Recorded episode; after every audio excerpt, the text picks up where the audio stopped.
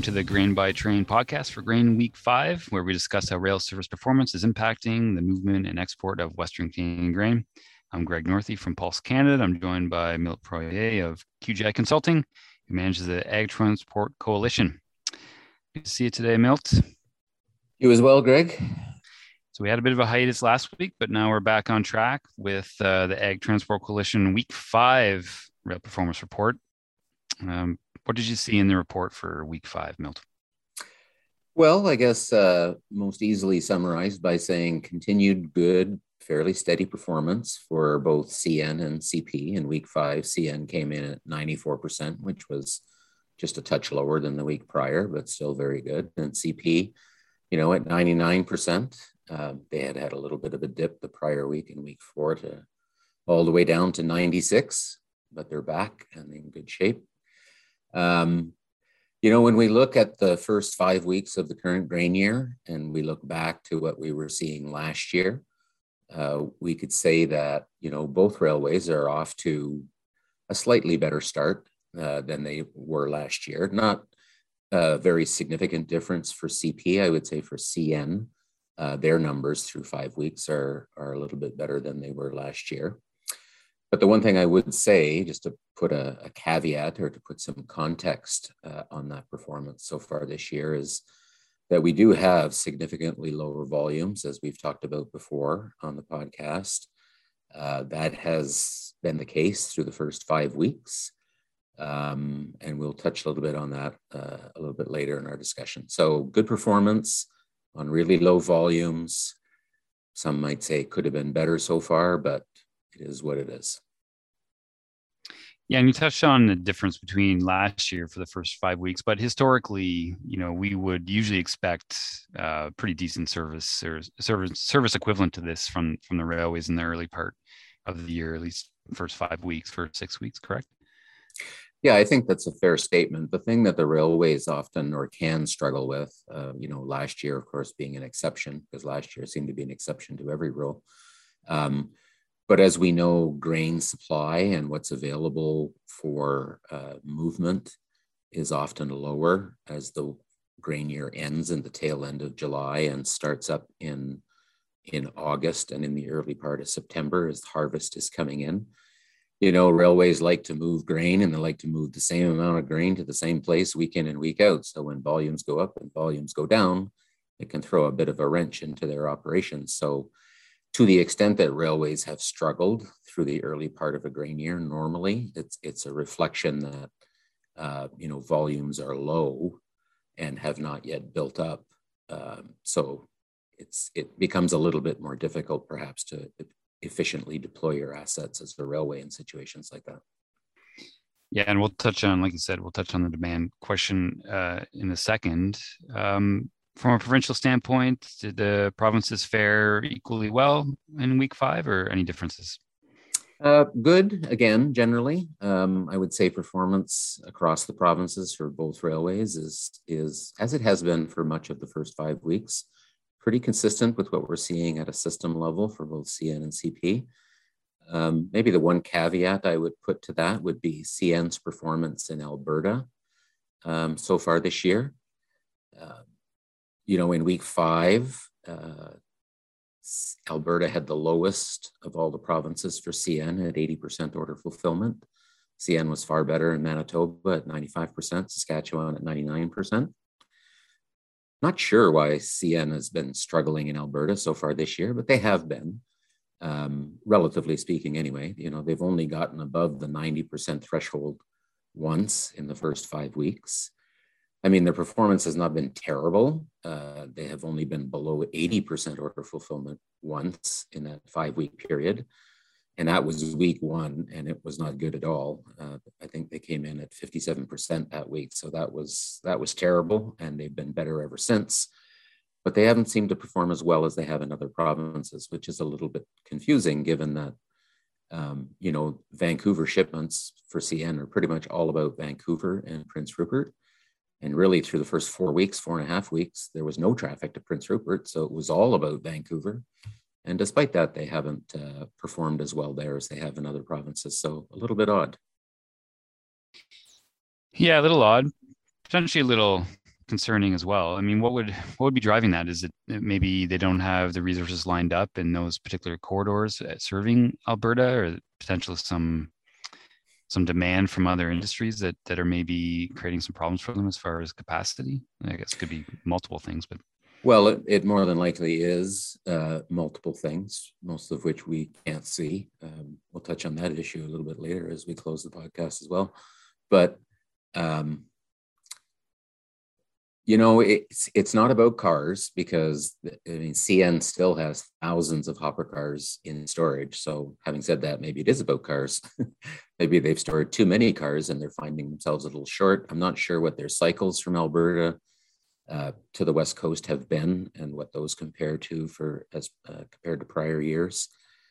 Um, could be a crew issue. Um, it, it's tough to say. And and you know as good a visibility as we have on performance and even on what's going on day to day for grain traffic uh, you know we don't see anything else. And it is a shared network. Everybody's competing for the same sets of assets locomotives train crews track capacity. So uh, grain could very well be you know being upended coming out of alberta to the west coast uh, by other traffic, but we really don't know. Yeah, it is a, a visibility problem, and as, as, you said, we'll we're going to devote a, a, podcast to to that particular topic um, uh, shortly or in the next uh, few weeks. But let's talk about shipper demand. It has been a, a big story. The fact the crop is is uh, smaller, and obviously demand on the railways is is is smaller as well. Um, what's the status of the demand now? What are you seeing uh, now and potentially in future weeks? Well, um, we can see as far out as week seven, which is in real time this week. Um, you know, we'll be reporting on week six performance at the end of this week because we always lag a week. But when we look at the first five weeks of this year for total system demand, which is CN and CP combined for hopper cars, Demand has averaged 4,400 cars a week. Um, now that's jumping considerably uh, in week six and in week seven. Now there's always a l- little bit of play in CP's numbers because of the dedicated train issue and you know decisions that shippers are making in week. But right now, based on the numbers that we can see, uh, total demand on the system is going to go from an average of 4,400 a week to over 9,000 a week in week six and seven. So more than double, um, which is going to be an interesting test for the railways, I think. I mean, they've gotten away with very low volumes through the initial part of the grain year. And now all of a sudden there's going to be a, a you know, a big jump. So it will be interesting to see how they handle that, you know, with respect to do they have enough crews? Have they pulled enough cars out of storage? Did they pull the cars out of storage on time? Um, that'll all play out here in the next you know week and a half as we report on on the performance in those two weeks. Just to put some perspective around those numbers though because context is always good. So this year weeks one to five total system demand, demand averaged 4400 cars a week. When we look at last year that average per week was 8600 cars a week. So almost double um, and when we look at the average of the three year trailing average through weeks one to five, that was about 7,300 cars a week.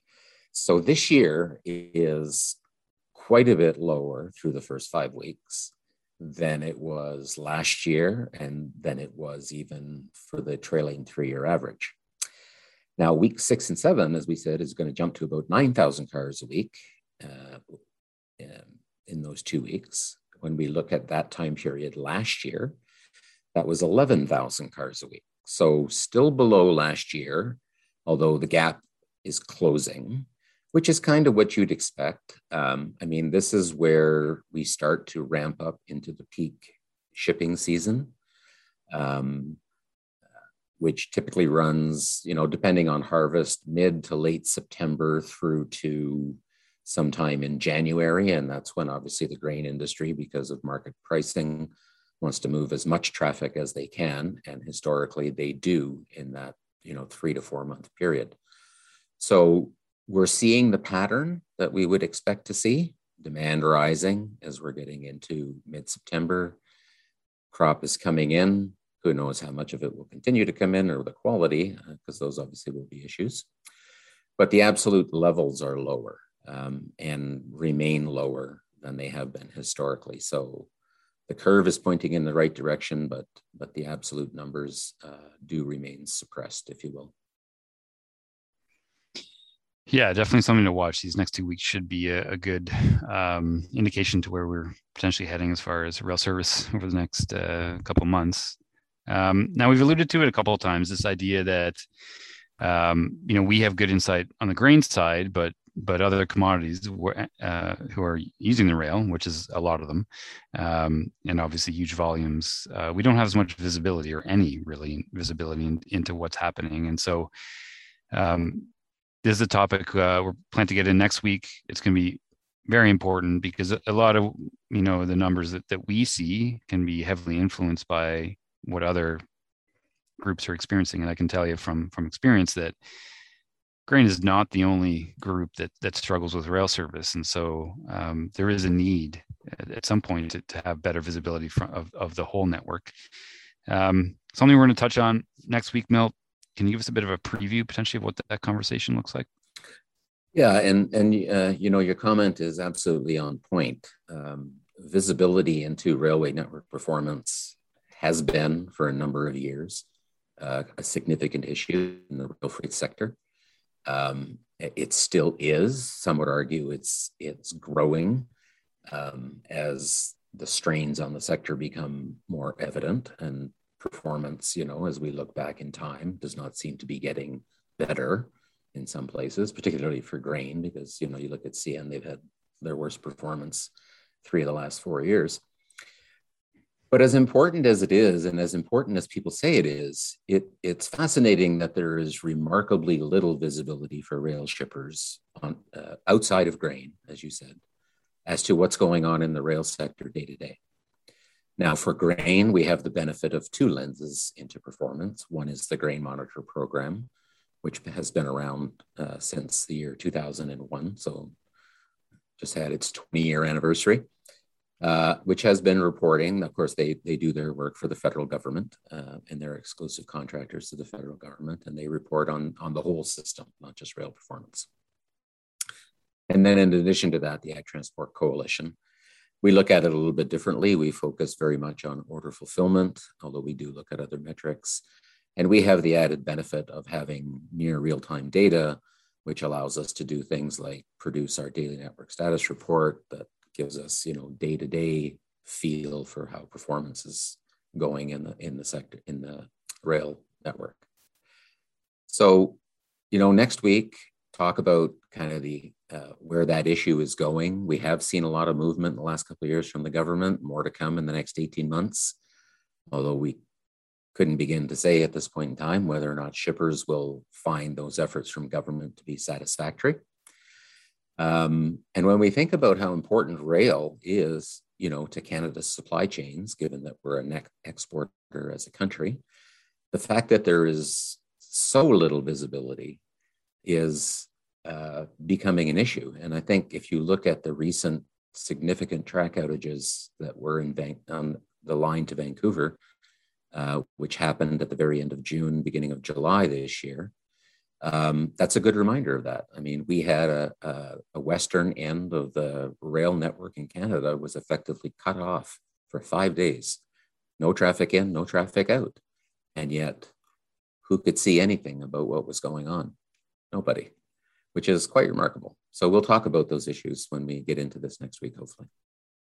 Great. Thanks, Milt. Uh, appreciate your time today. For those of you who would like to see the Ag, Transpo- Ag, Ag Transport Coalition reports, you can go to www.agtransportcoalition.com.